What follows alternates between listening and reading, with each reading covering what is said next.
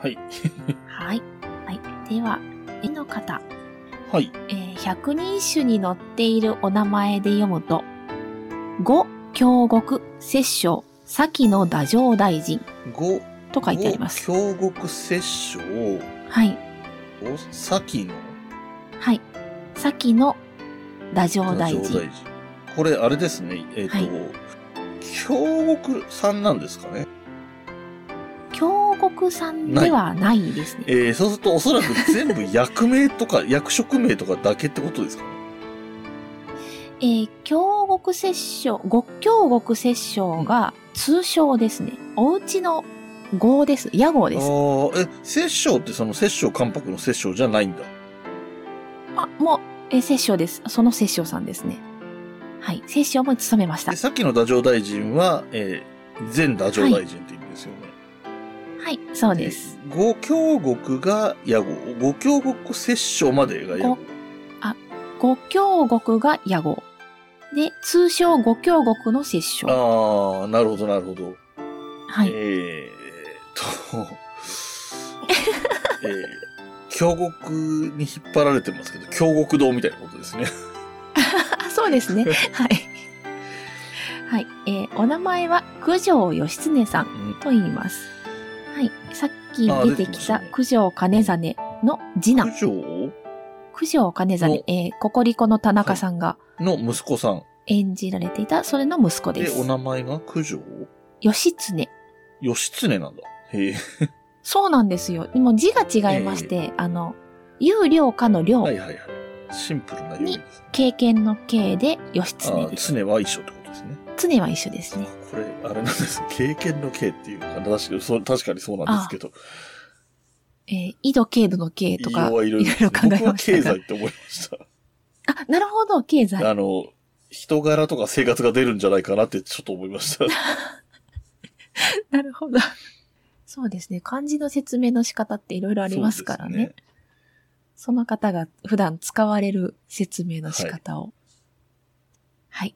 九条兼実の次男で、九条家二代当主。ああ、そうなんですね。次男なんだけど、はいせと、えー相続したという。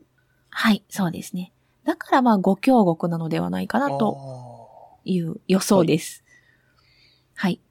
おじさんが有名人で、えー、慈円僧正。あー。ですおお、聞いたことある。はい聞いたはい、えっ、と、これも鎌倉殿に出ていらっしゃった山寺宏一さんがうんうんう演ん。じていたお坊さんですね。がおじさんにあたります。ちらっと見たら、関はい。 11位、摂11政位。一位はい。摂政。で、はい摂政で太政大臣って本当に極めてる感じしますね。極めてる。方ですね抜。けてはたどり着けないところですからね、このレベルは。そうですね。ただ、奥様がね、頼朝の姪なんですよ。 ほう。で、かなり、あの、鎌倉とも縁があった方のうんうんうんようですね。ただ、まあ、極めてはいたんですけど、最初、結構いいとこまで、うん12位ぐらいまで行ってた時に、丹後のつぼねにやられまして、おー。はい。うん丹後のつぼねと一緒に、えっ、と、土見門道親という、やっぱりうんご,、ご貴族さんがいらっしゃって、うんその二人の凶暴のせいで、えーお父さんと共に京を追い落とされます。この土見門さんも、うん声優さんの関智一さんがああ、そうなんでやっすね。ていらっしゃいましたへね。ーはい。で、えー結構、窒居を余儀なくされたっていう表現だったので、ええはい。軟禁されてたええうん。のかな。もうここにいなさいと。されてたんですが、まあ、えー、そうです。11年後に政界復帰を果たします。はい。はい。で、えー、2004年に、あ、ごめんなさい。1204年に太政大臣まで登るということで、若いうちにかなり、えー、こう、上り下りの激しかったああ、そういうことなんですね。方なんですねはい。ただ、太政大臣になったんですけど、うん。うん2年後に頓死したという記録が残っています。ええはい。去年38歳だったので、はい。波乱に満ちた人生なんじゃないかなと。はい。で、まあ、ご本人はどんな方だったかっていうとですね、えー和歌や書道監視に優れた教養人で、特に書道が天才的と言われるへえ。です。で、こう、平安時代のうん。文字うんうん。ってこう、漢字を続けてサラサラサラーってあー書はくいはい。イメージがどうしてもあるんですけれど、え表現をそのまま読むと、うん屈曲に激しく線に強みを加えた書風と、だいぶイメージが違いますね。で後にご協力流、きょ言えない、 え後にご強国流と呼ばれたそうです。 なるほど。で、歌もとても上手で、うん。おじさんのジエンさんを協力者として歌の活動をたくさんして、えー600番歌合わせとか、かなり大きな歌会を催したそうです。なるほど。はい。で、そういうのをいっぱいやって、こうね、サロン的に歌を読む場所をたくさん提供してくれたので、この時代の和歌がとても発展していったうーん。と言われています。なんか今ちょっと調べてたら国宝とかになってそうですね。この人が書いてへえ、と、正確に内容読んでないからわかんないんですけど、はい。重要文化財かな重要文化おー財、書状ってなってて、はい。九条義経消息、五教五義経はいとかって書いてあるので、へえ、東京国立博物館にあるみたいですね。あらあらあらう。んやっぱり、それほどの人なんでしょうね。やっぱり、そう、そういそうです。ね。うんさっきライドさんも引っかかっていらっしゃったんですけど、うんうん。源義経と同じ読みになるうんうんうん。ので、まあ、ね、彼が、義経、えー源義経の方が罪人うん。だ。というイメージがどうしてもありますから、うん。あの、お父さんの金真が解明させるべきじゃないかと、ああ、なるほど。はい、考えていたようなんですが、案も出てたけど最終的には解明されなかったああ。らしいですね。なるほどね。まあちょっと、同時代で有名な人でね、まあ結果的に罪人という扱いを受けた人ではあるとなると、ええええちょっとやっぱり避けたい気もしますけどね。そうですね。ただ敵まあ、方ですし。この、ね、五峡国みたいなその、野号というか号がああるので、まあそれがそういう代わりになっていったみたいな側面もあるのかもしれんね。はい。義経っていう呼び方をする人は少なかったかもしれない、 そうでしょうね。そんな映画を極めた方がはい。意外な歌を読んでいます。はい。 91番です。はい。キリギリス、泣くや下よの寒城にうん、衣型式一人かもねん。コオロギが鳴いているこんな霜の降る寒い夜に、むしろの上に、衣の片袖を自分で敷いて、一人寂しく寝るのだろうか。うんえっ、と、キリギリスという表現になってますけれども、これは、はい。えっ、と、せ今で言うと違う。はいき。今言う現在で言うとコオロギの。キことです。リスコオロギが鳴いていると。はい。で、霜も降るほど寒いと。はいそ。んなところに、えー、衣片式、か衣を片式、片方だけ敷いているあ。片し、片方式か。なるほどね。はい。えー、むしろに、その衣を敷いて一人寝てると。そうです。で、あの、男性と女性が一緒に平安時代で寝る場合はですね、うん。お互いの袖を枕代わりに敷いていたんだそうです。へー。で、それを自分で敷いて自分で寝てるよ。ああ、なるほどね。はい。という一人寝の寂しさをそう。はい、はい。歌った歌ですね。うん面白いですね。あの、訳のい表現としてそういうもんなんだろうっていうのは分かってはいますけど、寝るのだろうかって自分で言っちゃってる感じですよね。自分のことを言ってるわけですよね。なんか、あはい。の人は一人で寝るのだろうかっていう話ではなさそうですもんね。はい。自分ですね自。分のことですよね。他人事みたいな言い方してるけど、自分が一人寂しく寝るっていう話ですよね。はい。はいちょっと面白いですね。 で、あの、その雰囲気をより強めてますもんね。そのキリギリスとか、はい下よとかっていう、ねそ寒うですねさを表す表現で、より寂しい感じを。えーっと、この人がこれいつ読んだのか、どのぐらいの年齢の時に読んだのかわかんないから何とも言えないけど、ええ。えーっと、それこそ本当だったらこの人にいてほしいみたいな具体的な人がいたりしたんですかね。あー、えーっとですね。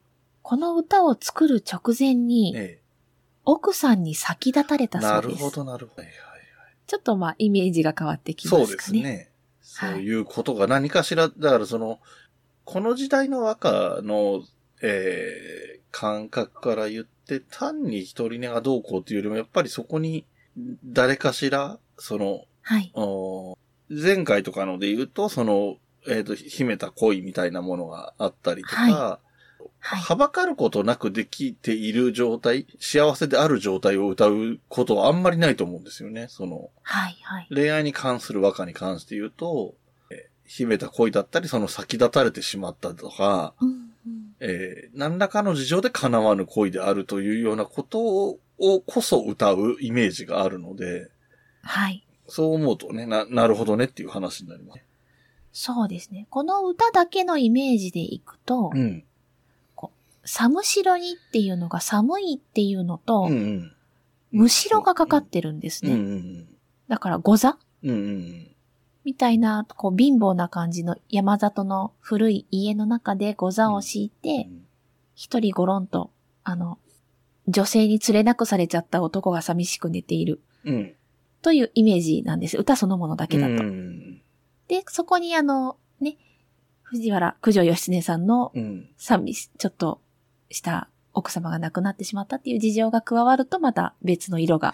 これ面白いですよね。なんか最近、現代とかでも、例えば映画とかを見るときに、ストレートに見て面白い面白くないもある一方で、はい。えー監督の人生とか監督の過去作でこういうことが描かれたからとかが分かるとより面白いみたいなことあるのと同じで、はい、はい。えーストレートに読んで、それの面白い面白くないもあってももちろん全然構わないんだけど、ええ人となりがわかる。あるいは、もっと言うとその書いたタイミングっていうこと。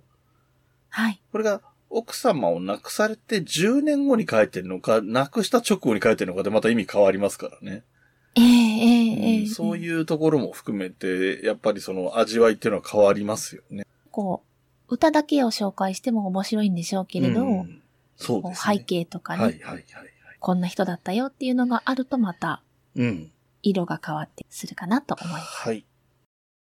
えー次はですね、え三義の正常という名前で百人種には載っています。はい。はい。明日海正常さんという変わった名字の方です。はい。はい。聞いたことない。。ないいですよね。で、えっ、と、お父さんは南波さんなんですね。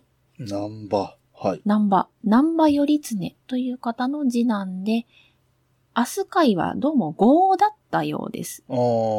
はい。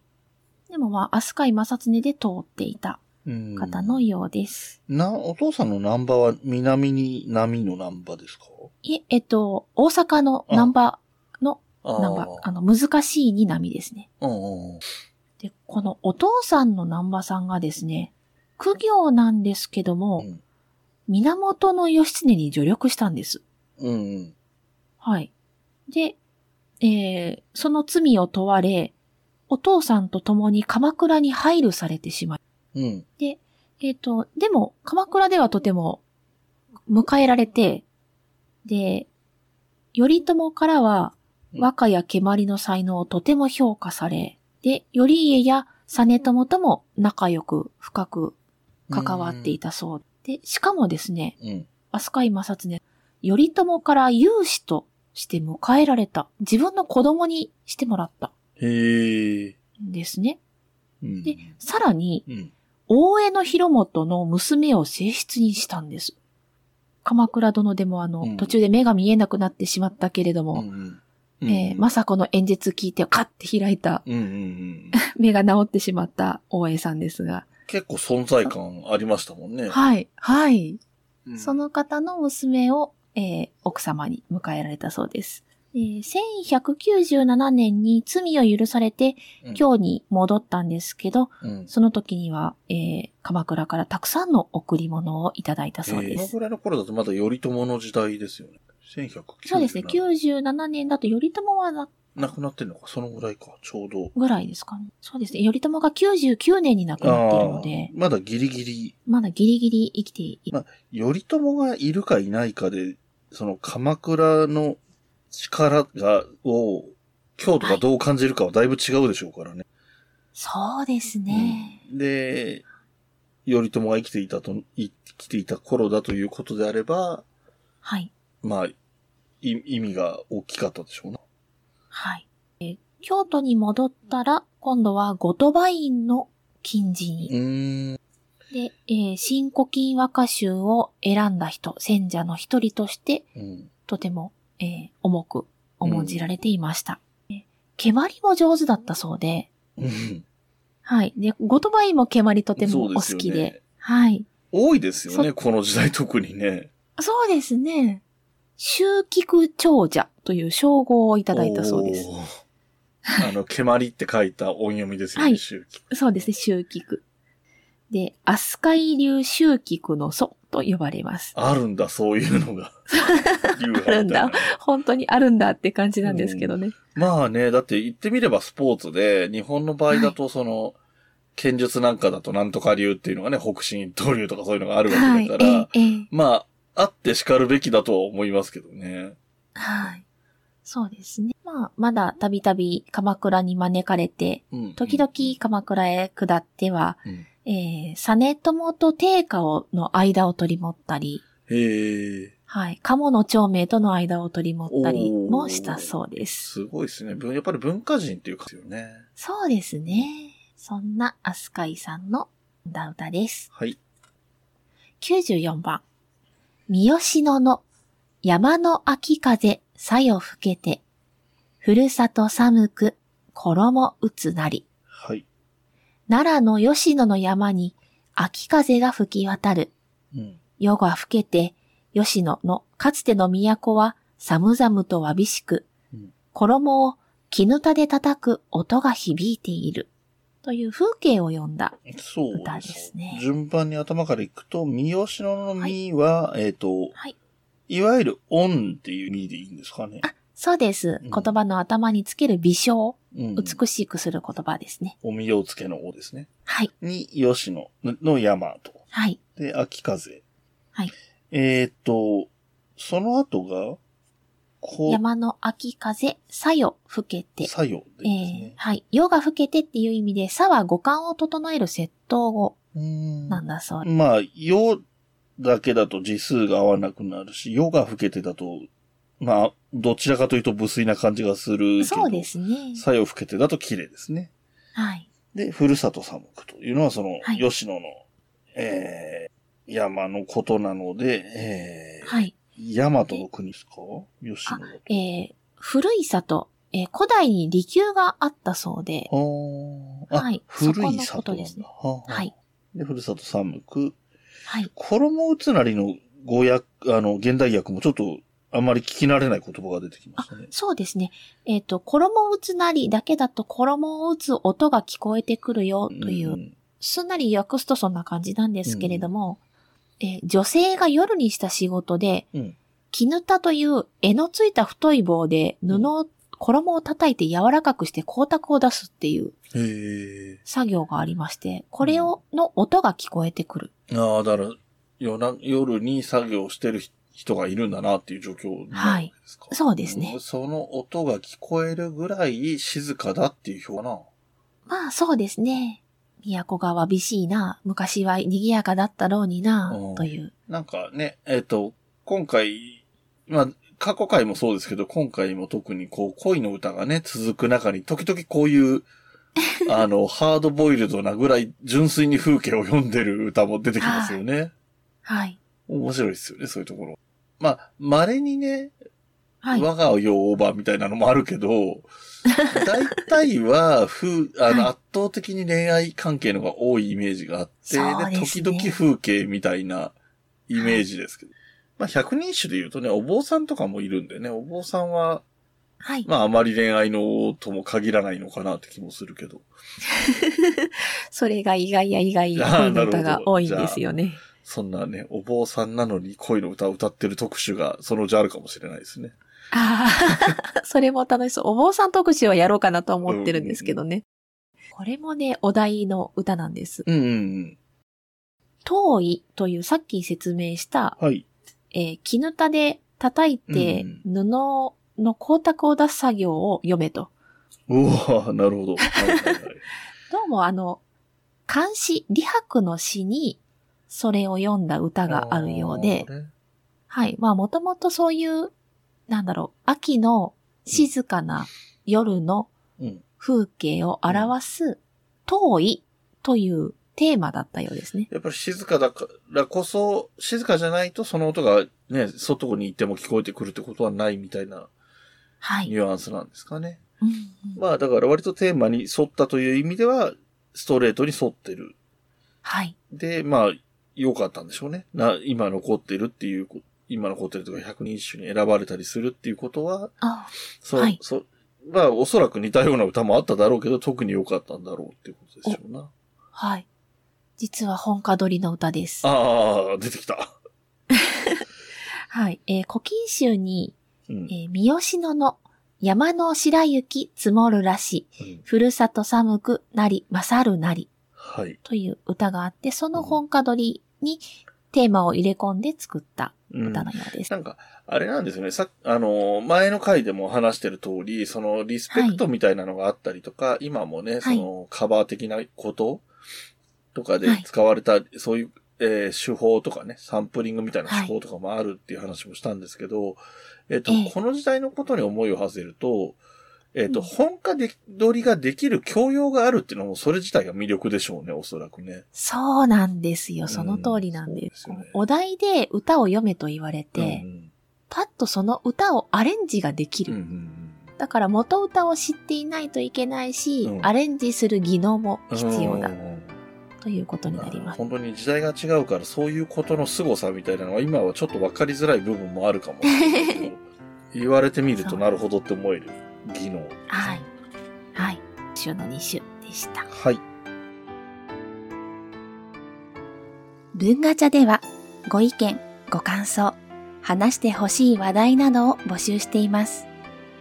メールアドレスは文ガチャ06アットマーク gmail.com b u n g a c h a 06アットマーク g m a i l.com OM です。